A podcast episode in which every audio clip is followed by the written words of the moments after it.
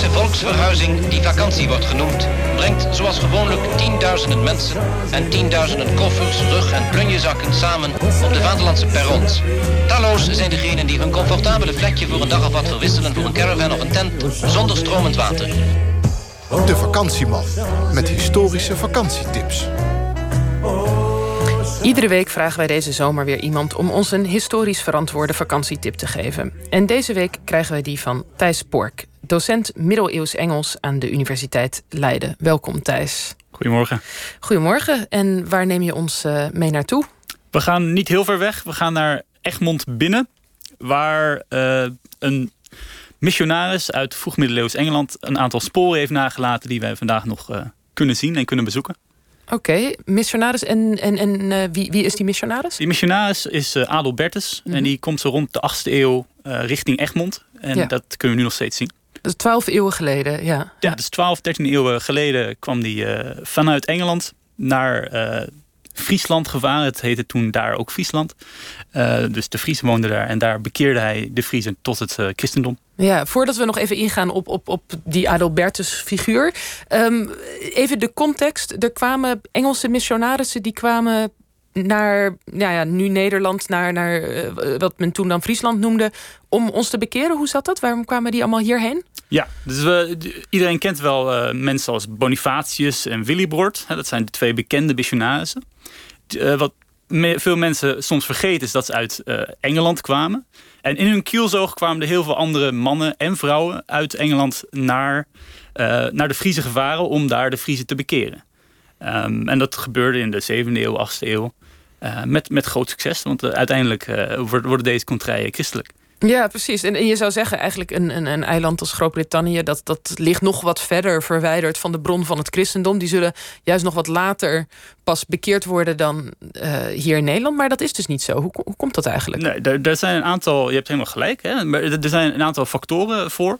Um, Brittannië maakte al onderdeel uit van het Romeinse Rijk. Dus dat was goed bereikbaar. Er waren wegen, er waren uh, routes om naartoe te gaan. En de Friezen hadden zich altijd verzet tegen het Romeinse Rijk. En die, uh, die, hadden, die waren dus ook minder goed bereikbaar. Omdat daar in Friesland was er ook heel veel moeras. En het was heel uh, drassig. Mm -hmm. dus Engeland was eigenlijk gewoon beter bereikbaar. Ook per boot. Per boot ga je ook veel sneller op reis dan over het land in de middeleeuwen.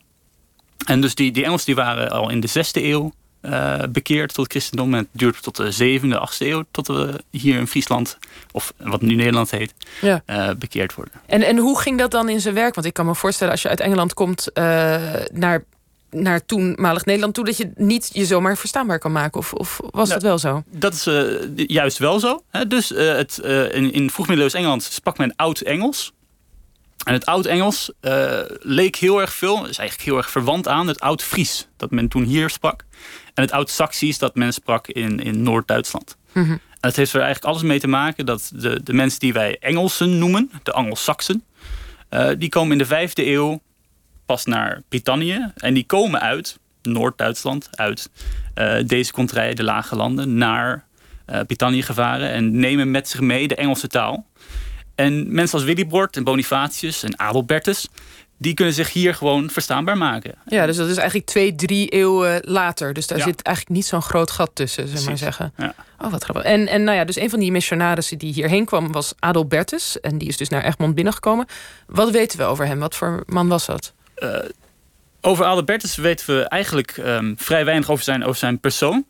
Um, pas 200 jaar na dat hij uh, overleden zou moeten zijn in de 8e eeuw, uh, hebben we een heilige leven waarin staat dat hij uh, nou ja, een, een heel vroom man was.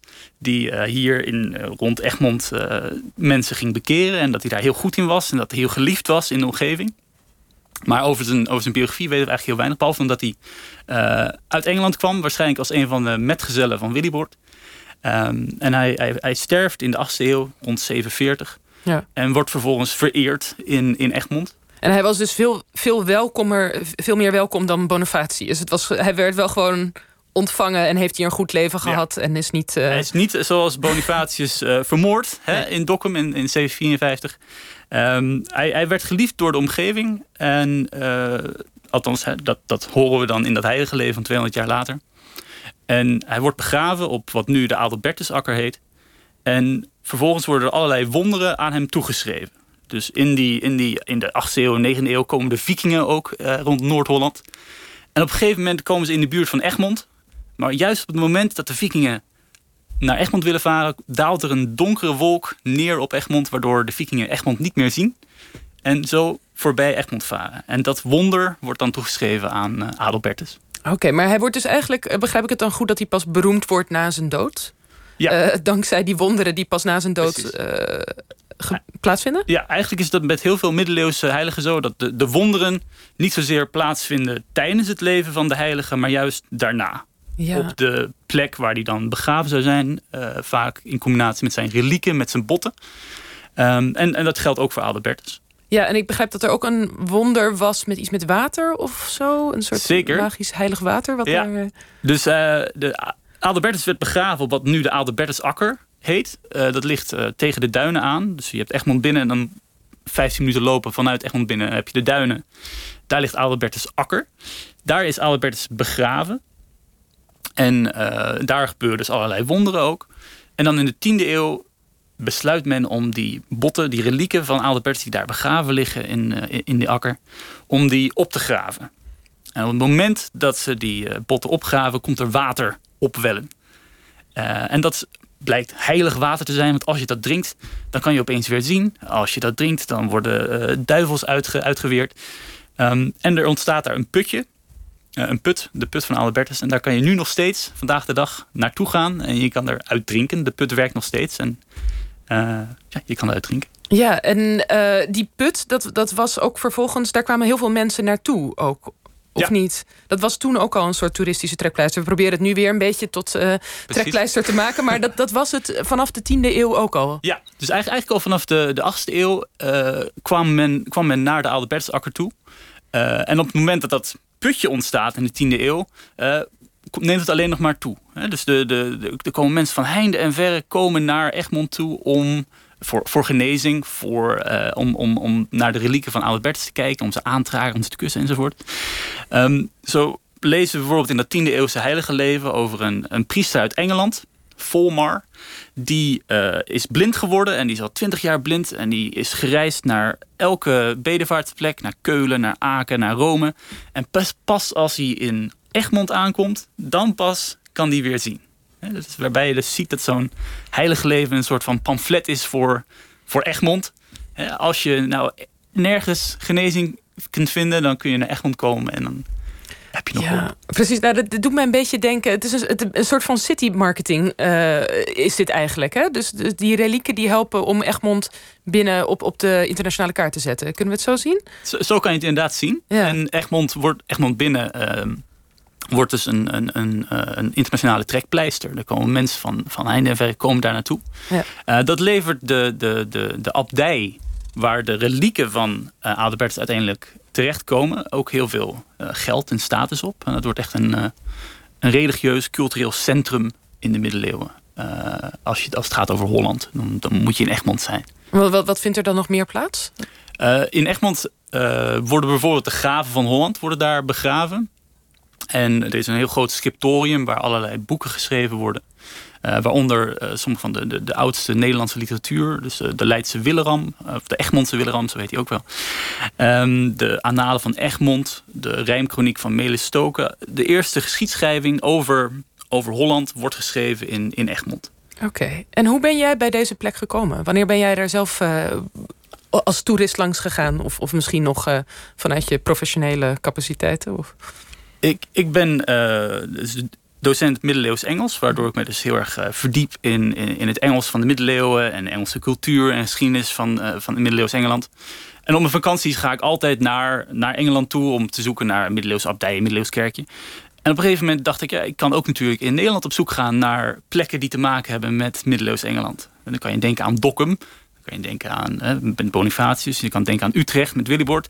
Maar er zijn ook uh, andere uh, plekken, zoals Egmond, die dus ook een, een, een goede link hebben met uh, Middeleeuws Engeland. En zo, zo kwam ik daar uiteindelijk wel terecht. Ja, en, en wat, wat heb je daar bezocht? Wat, en wat kunnen de luisteraars daar bezoeken als ze daar nu heen zouden gaan? Je kan daar twee plekken bezoeken. -hmm. allereerst heb je dus de, de Adelbertus Akker, waar Adelbertus begraven is in de 8e eeuw en opgegraven is in de 10e eeuw.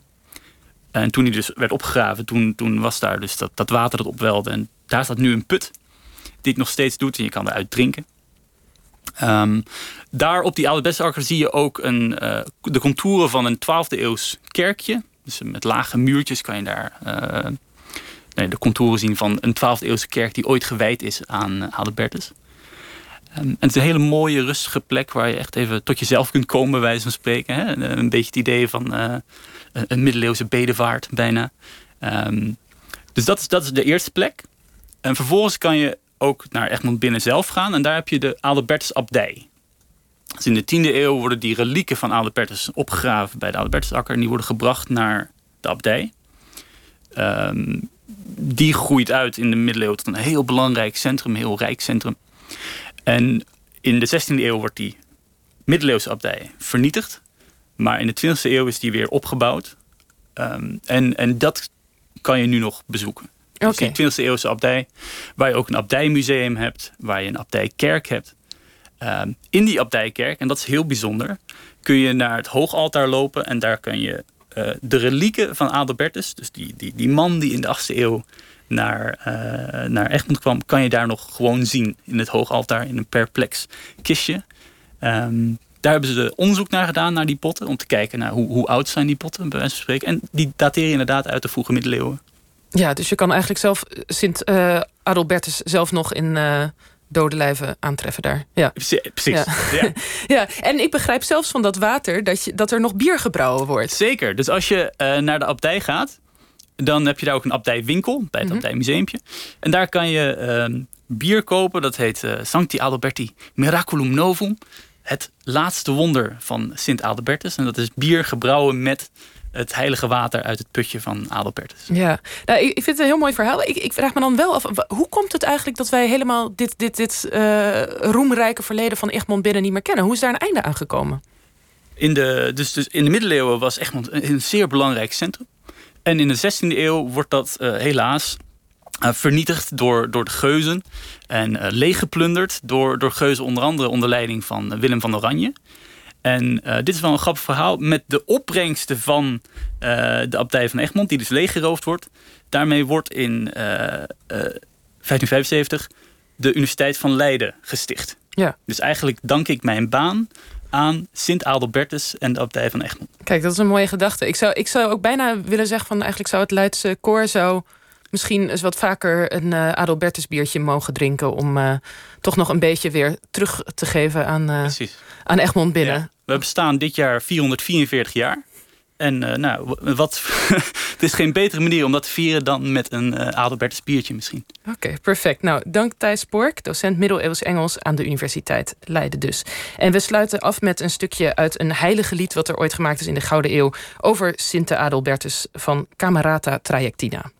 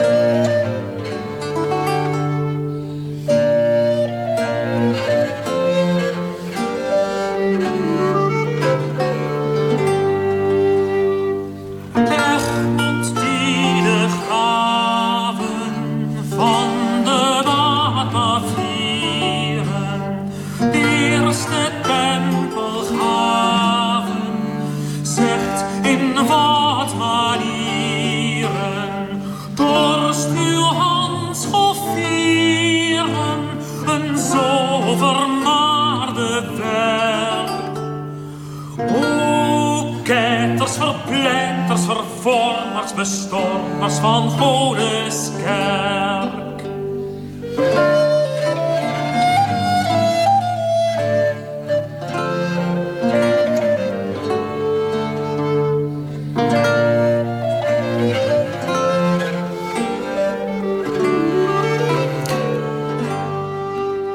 Dit was een stukje uit het heilige lied over Sinte Adelbertus van Camerata